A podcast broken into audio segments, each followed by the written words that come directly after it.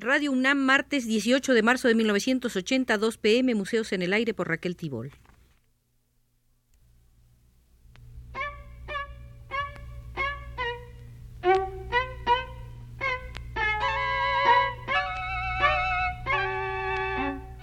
Museos en el Aire.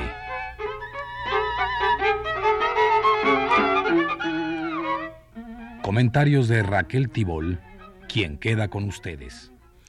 La gran presencia de Francisco Toledo en el Museo de Arte Moderno, en la trigésima sexta exposición individual, con anteriores presentaciones en México, Texas, París, Nueva York, Londres, Ginebra, Toulouse, Hanover, Oslo, Oaxaca, Monterrey, Houston, Syracuse, nos impone construir hoy aquí un Museo Toledo para ayudar a una mejor intercomunicación del público con los 69 óleos 19 técnicas mixtas, 105 wash y acuarelas, 15 dibujos y tintas, 49 aguafuertes y puntas secas, 12 litografías, silografías y mixografías, 29 esculturas en bronce y 26 cerámicas.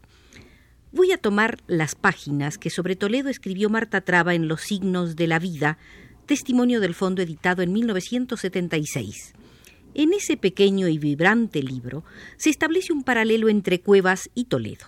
Dejaremos a Cuevas de lado y solo rescataremos los párrafos referidos a Toledo. No sabe uno cómo es exactamente Juchitán, porque Toledo no habla, pero se supone que el pueblo tendrá alguna semejanza con esa pared mal revocada, esos pobres ventanucos impersonales, esa cornisa desconchada contra los cuales lo fotografió ya adulto el gran fotógrafo mexicano Álvarez Bravo. Es de imaginar que cerca de la casa donde nació Toledo no había nada o bien poca cosa, ya que a una familia de indios zapotecas le corresponden escasos bienes en este mundo a lo único que tiene derecho es a la posesión visual de la naturaleza y los animales. Toledo ha producido una obra donde el hombre y el animal son pobladores de un ámbito que los nivela y borra sus diferencias. A pesar de que la pintura de Toledo no parece moverse nunca de esa naturaleza animada que aparentemente es Oaxaca, durante cinco años la alimentó desde París y logró con ella dos admiradores insólitos, André Pierre de Mandiargue y Henry Miller, que es como decir los profetas del más alto, refinado y también voraz erotismo. Toledo se ha cuidado muy bien de ir borrando sus huellas, desatendiendo en apariencia cualquier publicidad y representando a la perfección el papel de artesano ladino que sabe sus cosas y que las hace porque está impuesto a hacerlas, que las propone a los demás socarronamente, con no poca malicia, conservando las distancias, tal cual lo ha retratado Jorge Alberto Manrique. André Pierre de Mandiargue ha afirmado que no conoce ningún artista moderno que, como Toledo, esté tanto y tan naturalmente penetrado por una concepción sagrada del universo y por un sentido sagrado de la vida.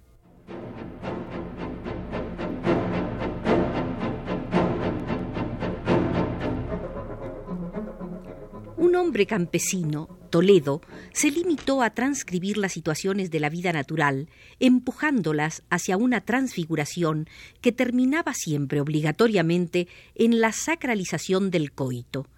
El hombre que participa junto con los animales de la vida natural, que convoca la pintura de Toledo, permanece completamente aparte, tanto de las aflicciones como de las alegrías. Es un hombre activo, sin embargo, que entra en la relación dinámica y procreadora de la naturaleza. No hay muerte en la obra de Toledo. La vida es fuente de vida, es un reciclaje sin fin.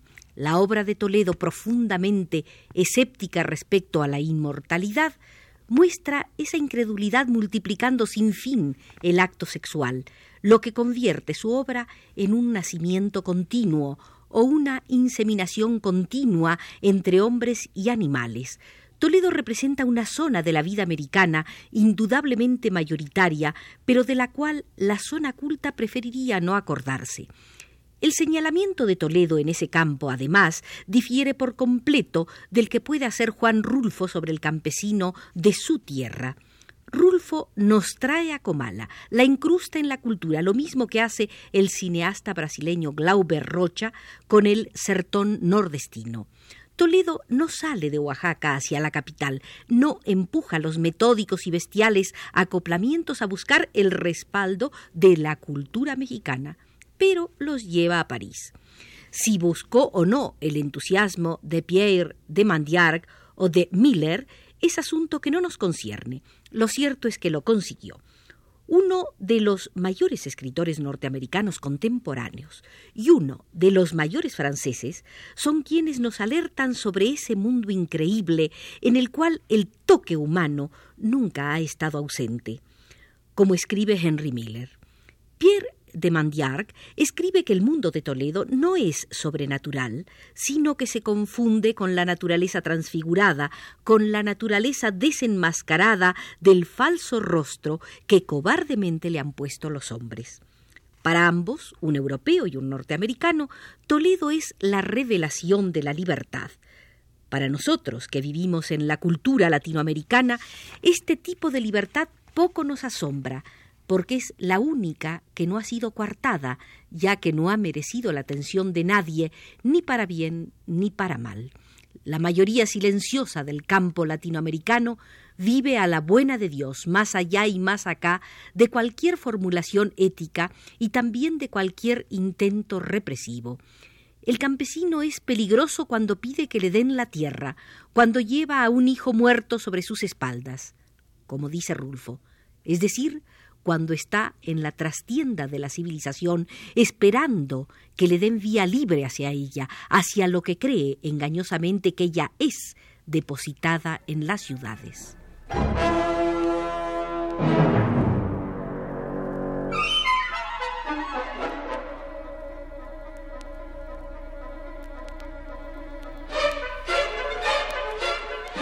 Cuando aparea a las bestias, cuando convive con ellas y se limita a percibir una armonía universal que restablece cada día el equilibrio de la especie, cuando olfatea ese renacer constante y rítmico, nadie repara en él, es completamente inofensivo. Parece lógico que la tarea de descubrir qué inmensa dosis de fuerza subyace en ese planteo primario ontológico de la vida, sea competencia de los extranjeros, ya secularmente alejados de tal tipo de existencia y de vivencia, a menos que un estudioso descubra que en la obra de Toledo se reconocen las raíces del mito, y ahora que la antropología moderna nos ha beneficiado con la revaloración de toda sociedad primitiva, tal reconocimiento aparezca como un mérito y no como un lastre. Toledo está realizando una enorme obra culta disfrazada de popular. Lo popular, disfrazado en Toledo gracias a la innegable habilidad de sus ritmos, colores y proposiciones formales, tiene que ver exclusivamente con la veta popular campesina. Lo popular campesino de Toledo es pura acción. El acto no se medita ni se justifica, sino que se hace. El sexo es acción, libre del peso del pecado y la culpa, de ahí que su poder liberador y nivelador, puesto que permite la descarga y liquida la supuesta jerarquía del hombre al lado de los otros seres animados que lo rodean en la naturaleza. Lo popular campesino de Toledo es a la vez contradictorio al folclor, que siempre actúa como un lastre, como peso muerto y elemento conservador destinado a salvaguardar la especie de formas anodinas y pacatas cuyo consumidor es, en última instancia, el pequeño burgués que no admitiría jamás la caída de las máscaras de modo que la expresión popular campesina en Toledo es un hecho extremadamente personal que no conviene para nada a la comunidad ni tampoco emana de ella, sino por el contrario, de una personalidad individual tan omnicomprensiva de la vida natural como lo es José Luis Cuevas de la vida artificial.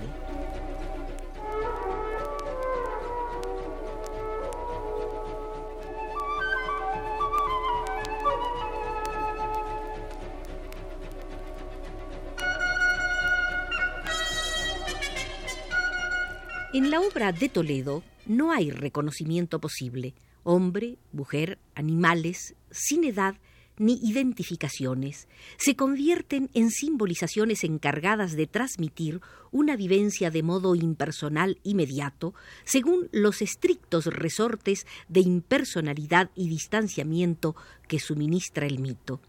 La obra popular de Toledo, enraizada en la impersonalidad del mito y encarnando la cultura campesina, acaba siendo un testimonio sofisticado y hermético de una cosmovisión anímica. La obra de Toledo tiene una verdad que probar, la incesante animación del mundo, que sólo alcanza un perfecto equilibrio cuando todo empata y se articula, cuando el hombre y las criaturas animadas se realimentan continuamente, inclusive de sí mismas, y solamente en este círculo de posesiones múltiples hay vida y equilibrio. Su tarea pictórica acumula elementos de prueba para demostrar esa verdad, y por cierto que los busca formalmente, con precaución, deliberación y poca espontaneidad e inocencia. Es posible que se haya interpretado muchas veces, en este caso fuera de serie del arte latinoamericano, espontaneidad por urgencia o necesidad. La creación se da en Toledo de manera torrencial, como algo imperioso y completamente incontrolable. André Pierre de Mandiarc describe así a Toledo.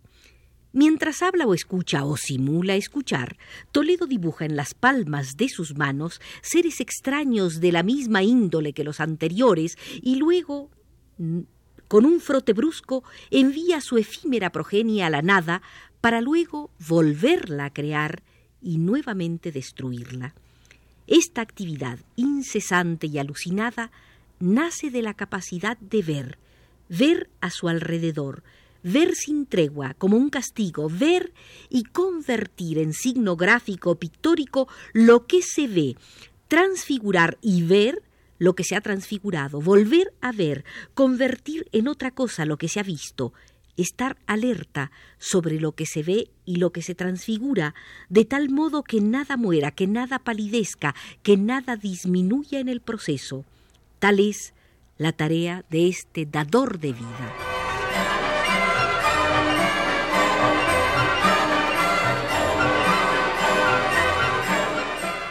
Poca gente se ha interesado seriamente y se ha referido de manera sistemática a la obra de Toledo en México. No resulta nada difícil justificar la admiración de André Pierre de Mandiarc o de Miller ante una obra que representa cabalmente los datos y virtudes de la cultura auténtica. Es lógico que ellos vean en Toledo el individuo que da forma a la cultura en cambio de ser manejados por ella, y reconozcan al Creador que inventando una forma impregna con ella la cultura auténtica. Tanto un escritor como el otro corresponden a las sociedades que exigen cada día más a sus componentes el cumplimiento estricto y compulsivo de los fines inmediatos pero son aquellos que pudieron conciliar esa exigencia mortal con una superación puramente personal de la despótica contingencia.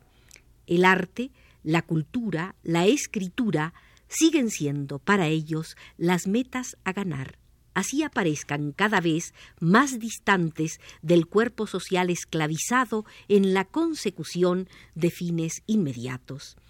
Es explicable que la obra de Toledo les cause tan profundo regocijo. Sin embargo, Toledo no es ni remotamente el buen salvaje. Cinco años en Europa y la aceptación positiva de su obra en París y Nueva York no han acompañado jamás la tarea espontánea de ningún primitivo.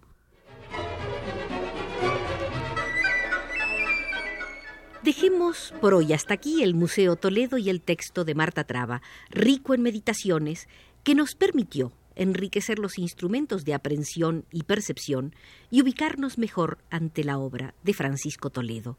Los invito a volver a estas salas el próximo martes.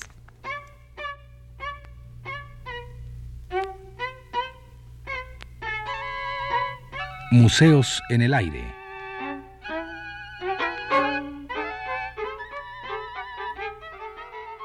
Comentarios de Raquel Tibol.